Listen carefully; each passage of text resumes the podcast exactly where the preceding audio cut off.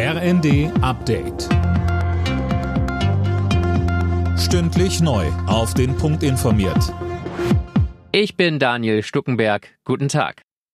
Was die Lieferengpässe bei Kindermedikamenten angeht, könnte es zumindest kurzfristig Erleichterung geben.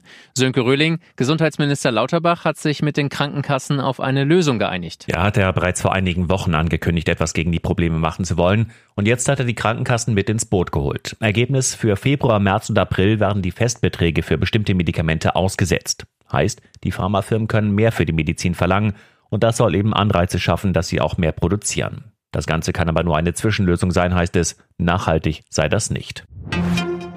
Für sein Vorhaben, das sogenannte Containern zu erlauben, hat sich Ernährungsminister Özdemir jetzt Justizminister Buschmann an Bord geholt. Auch er sagt, es muss nicht strafrechtlich verfolgt werden, wenn sich Menschen weggeworfene Lebensmittel mit nach Hause nehmen. Voraussetzung, sie begehen dabei keine Sachbeschädigung oder Hausfriedensbruch.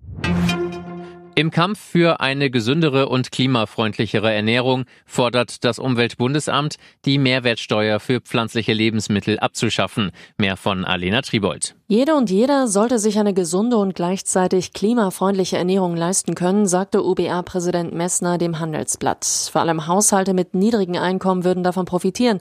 Auch der Verbraucherzentrale Bundesverband ist dafür. Die Vorsitzende Ramona Popp nennt das Ganze überfällig. Und auch Bundeslandwirtschaftsminister Özdemir hatte zuletzt gesagt, dass er sich das gut vorstellen kann, die Mehrwertsteuer für Obst, Gemüse und Hülsenfrüchte abzuschaffen.